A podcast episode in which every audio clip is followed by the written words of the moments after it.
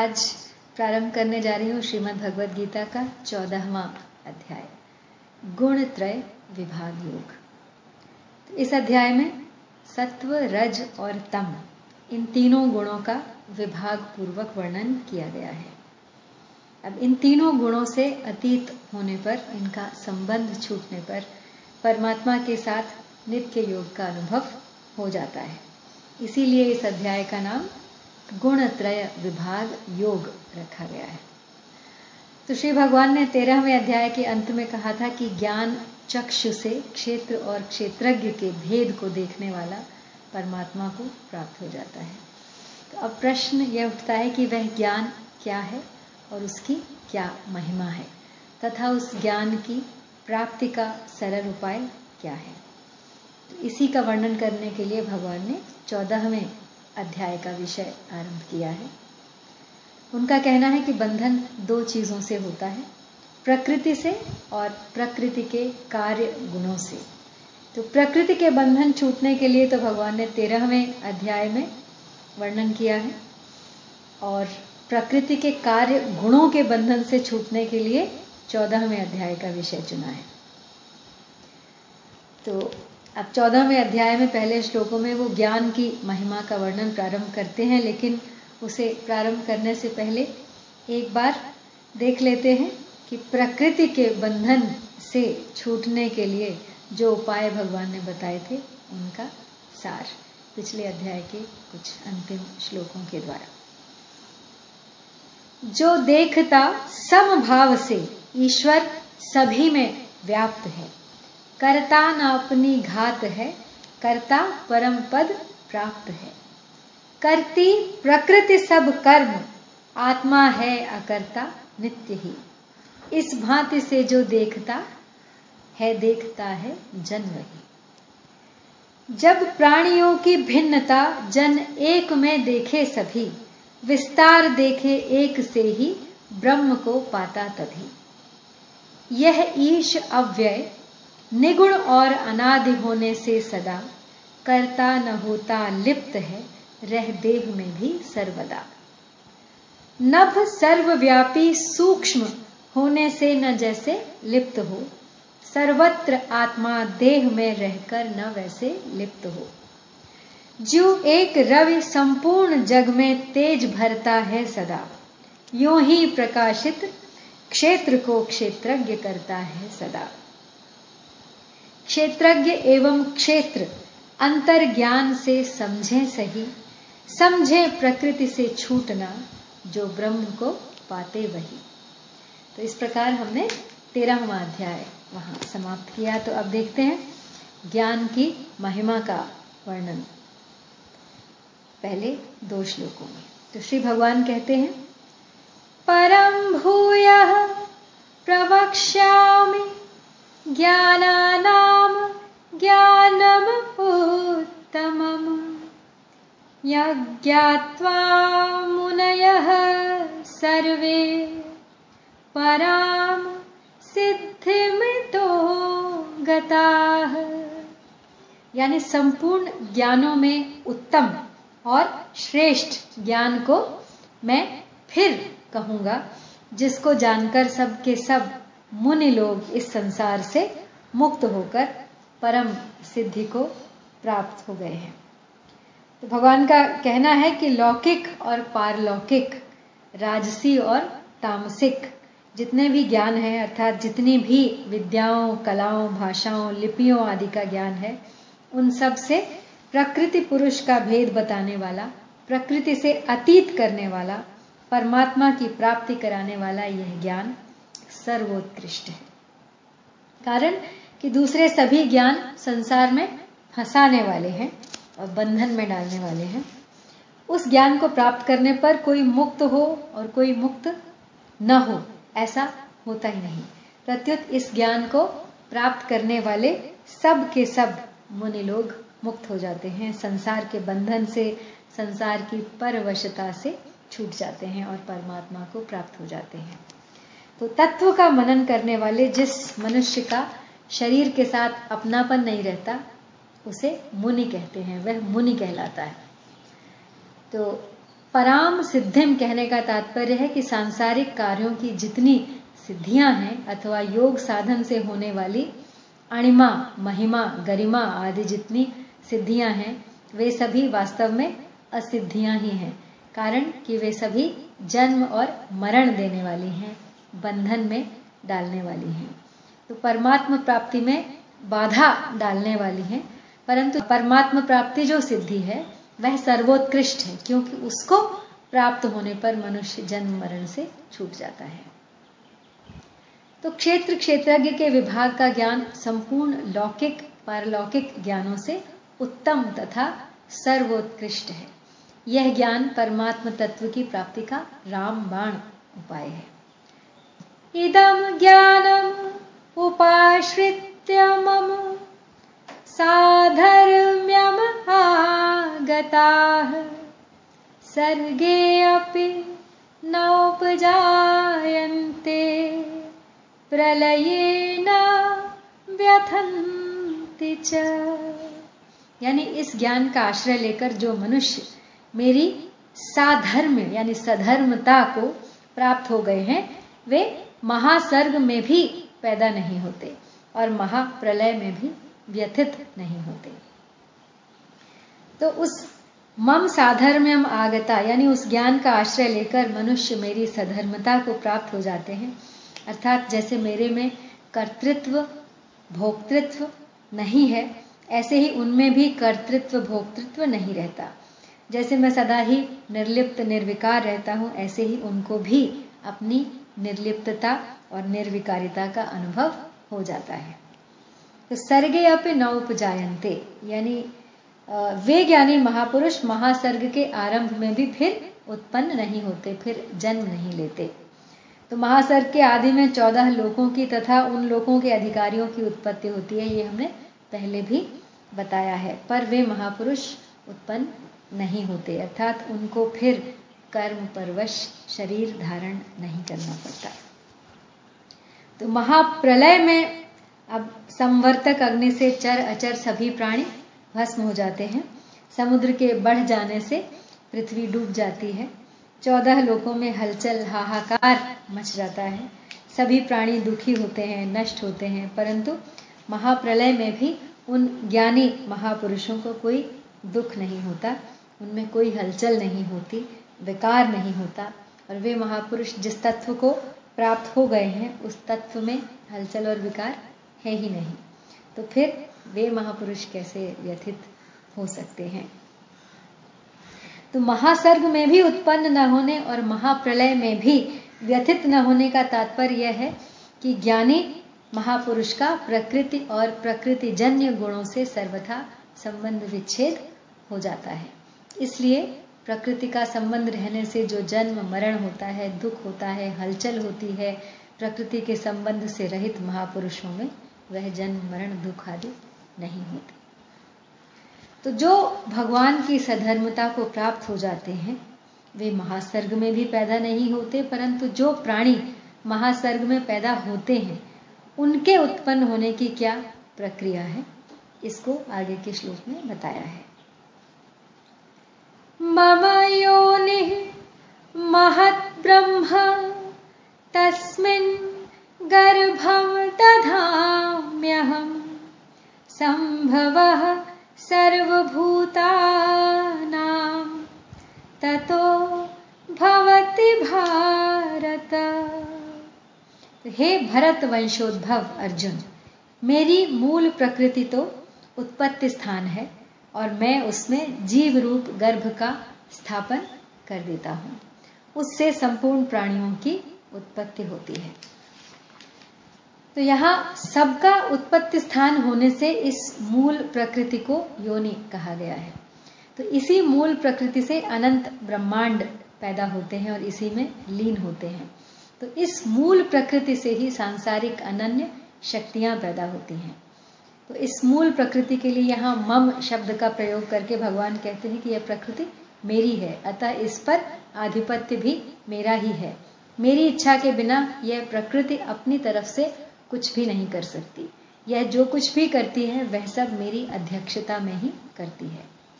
मैं मूल प्रकृति यानी मद ब्रह्म से भी श्रेष्ठ, साक्षात पर ब्रह्म परमात्मा हूँ। तो महद ब्रह्म से भी श्रेष्ठ पर ब्रह्म परमात्मा का अंश होते हुए भी जीव परमात्मा से विमुख होकर प्रकृति के साथ संबंध जोड़ लेता है। इतना ही नहीं, वह प्रकृति के कार्य तीनों गुणों से संबंध जोड़ लेता है और उससे भी नीचे गिरकर गुणों के भी कार्य शरीर आदि से संबंध जोड़ लेता है और बंध जाता है। तो जीव का संबंध वास्तव में मूल प्रकृति से भी श्रेष्ठ मुझ परमात्मा के साथ है। इसलिए प्रकृति के साथ संबंध मानकर उसको अपना पतन नहीं करना चाहिए। तो यहाँ पे कहते हैं कि भगवान कर्म संस्कारों सहित जीव जो है वो समुदाय का वाचक है। तो भगवान कोई नया गर्भ स्थापन नहीं करते। अनादिकाल से जो जीव जन्म मरण के प्रवाह में पड़े हुए हैं, वे महाप्रलय के समय अपने अपने कर्म संस्कारों सहित प्रकृति में लीन हो जाते हैं। और प्रकृति में लीन हुए जीवों के कर्म जब परिपक्व होकर फल देने के लिए उन्मुख हो जाते हैं, तब महासर्ग के आदि में भगवान उन जीवों का प्रकृति के साथ पुनः विशेष संबंध स्थापित करा देते हैं। तो यही भगवान के द्वारा जीव समुदाय रूप गर्भ को प्रकृति रूप योनि में स्थापन करना है। तो भगवान के द्वारा प्रकृति में गर्भ स्थापन करने के बाद संपूर्ण प्राणियों की पुनः उत्पत्ति होती है, अर्थात वे प्राणी सूक्ष्म और स्थूल शरीर धारण करके पुनर्जन्म प्राप्त करते हैं। महासर्ग के आदि में प्राणियों का यह उत्पन्न होना ही भगवान का विसर्ग यानी त्याग है, आदि कर्म है। तो जीव जब तक मुक्त नहीं होता, तब तक प्रकृति के अंश कारण शरीर से उसका संबंध बना रहता है और वह महाप्रलय में कारण शरीर सहित ही प्रकृति में लीन होता है। तो पूर्व श्लोक में अब समष्टि संसार की उत्पत्ति की बात बताई है अब आगे के श्लोक में व्यष्टि शरीरों की उत्पत्ति का वर्णन किया है। सर्वयोनिषु कौन्तेय मूर्तयः सम्भवन्त्याः। तासां ब्रह्म महत्यो निरहं। बीज प्रदह। पिता। यानी हे कुंती नंदन, संपूर्ण योनियों में प्राणियों के जितने भी शरीर पैदा होते हैं, उन सब की मूल प्रकृति तो माता है और मैं बीज स्थापन करने वाला पिता हूँ। तो प्रकृति माँ है और पर ब्रह्म पिता है। तो सर्वयोनिषु कौनतेय मूर्तया संभवंतिया यानी जरायुज जेर के साथ पैदा होने वाले मनुष्य, पशु, पक्षी आदि अंडज जो अंडे से उत्पन्न होते हैं, सर्प इत्यादि, चिड़िया, पक्षी, स्वेदज, पसीने से उत्पन्न होने वाले जोली आदि और उद्भिज, पृथ्वी को फोड़कर उत्पन्न होने वाले वृक्ष, लता, पेड़, पौधे। तो संपूर्ण प्राणियों की उत्पत्ति के ये चार खाने अर्थात चार स्थान हैं। इन चारों में से एक एक स्थान से लाखों योनियाँ पैदा होती हैं। उन लाखों योनियों में से एक एक योनि में भी जो प्राणी पैदा होते हैं, उन सब की आकृति अलग अलग होती है। एक योनि में एक जाति में पैदा होने वाले प्राणियों की आकृतियों में भी स्थूल या सूक्ष्म भेद रहता है, अर्थात एक समान आकृति किसी की भी नहीं मिलती। जैसे एक मनुष्य योनि में अरबों वर्षों से अरबों शरीर पैदा होते चले आए हैं, पर आज तक किसी भी मनुष्य की आकृति परस्पर नहीं मिली है।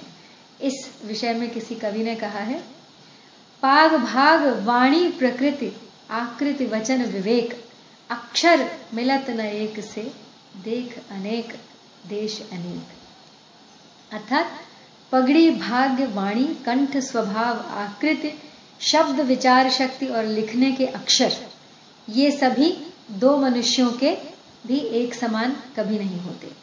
इस तरह चौरासी लाख योनियों में जितने शरीर अनादिकाल से पैदा होते चले आ रहे हैं, उन सब की आकृति अलग अलग है।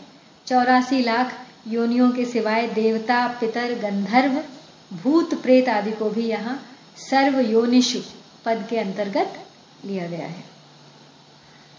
तो भिन्न भिन्न वर्ण और आकृति वाले अलग अलग प्रकार के शरीरों में भगवान अपने चेतन अंश रूप बीज को स्थापित करते हैं इससे यह सिद्ध होता है कि प्रत्येक प्राणी में स्थित परमात्मा का अंश शरीरों की भिन्नता से ही भिन्न भिन्न प्रतीत होता है।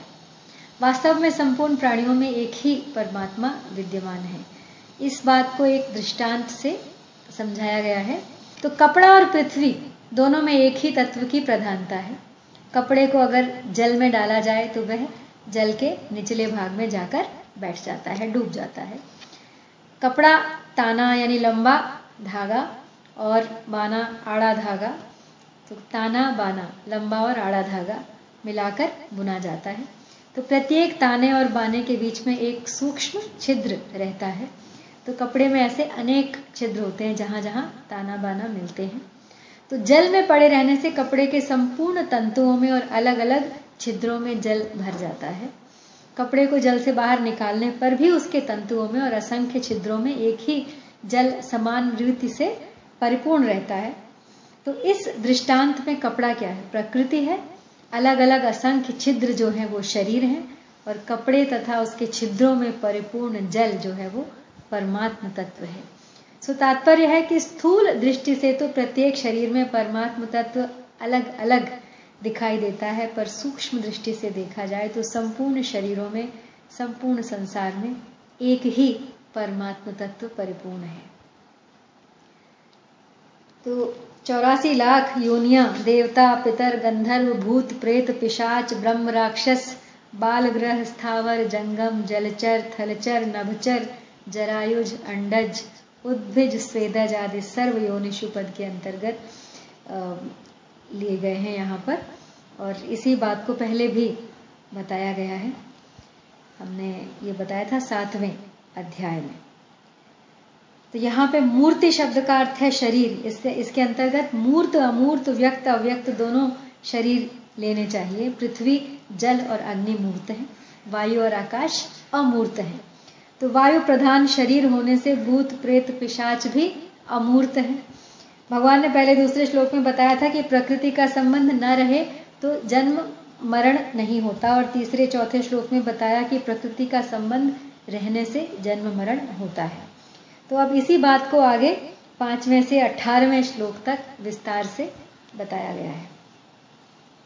तो कह रहे हैं कि उनके संयोग से उत्पन्न होने वाले जीव प्रकृति जन्य गुणों से कैसे बंधते हैं? सत्वम रजस्तम इति गुणा प्रकृति संभवा निबंधन्ति महाबाहो। देहे देहे नमो व्ययम यानी हे महाबाहो, प्रकृति से उत्पन्न होने वाले सत्व, रज और तम, ये तीनों गुण अविनाशी यानी अव्ययम देहिनम, यानी देही जीवात्मा को देह में बाँध देते हैं।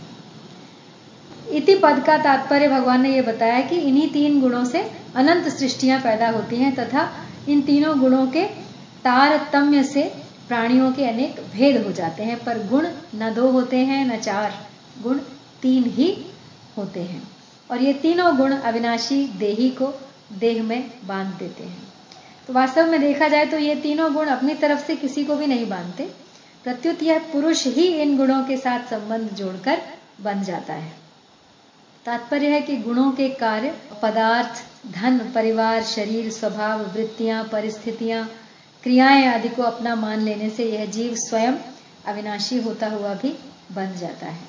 विनाशी पदार्थ, धन आदि के वश में हो जाता है। सर्वथा स्वतंत्र होता हुआ भी पराधीन हो जाता है।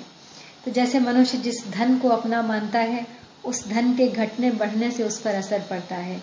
जिन व्यक्तियों को अपना मानता है, उनके जन्मने मरने से स्वयं पर असर पड़ता है। जिस शरीर को अपना मानता है, उसके घटने बढ़ने से स्वयं पर असर पड़ता है।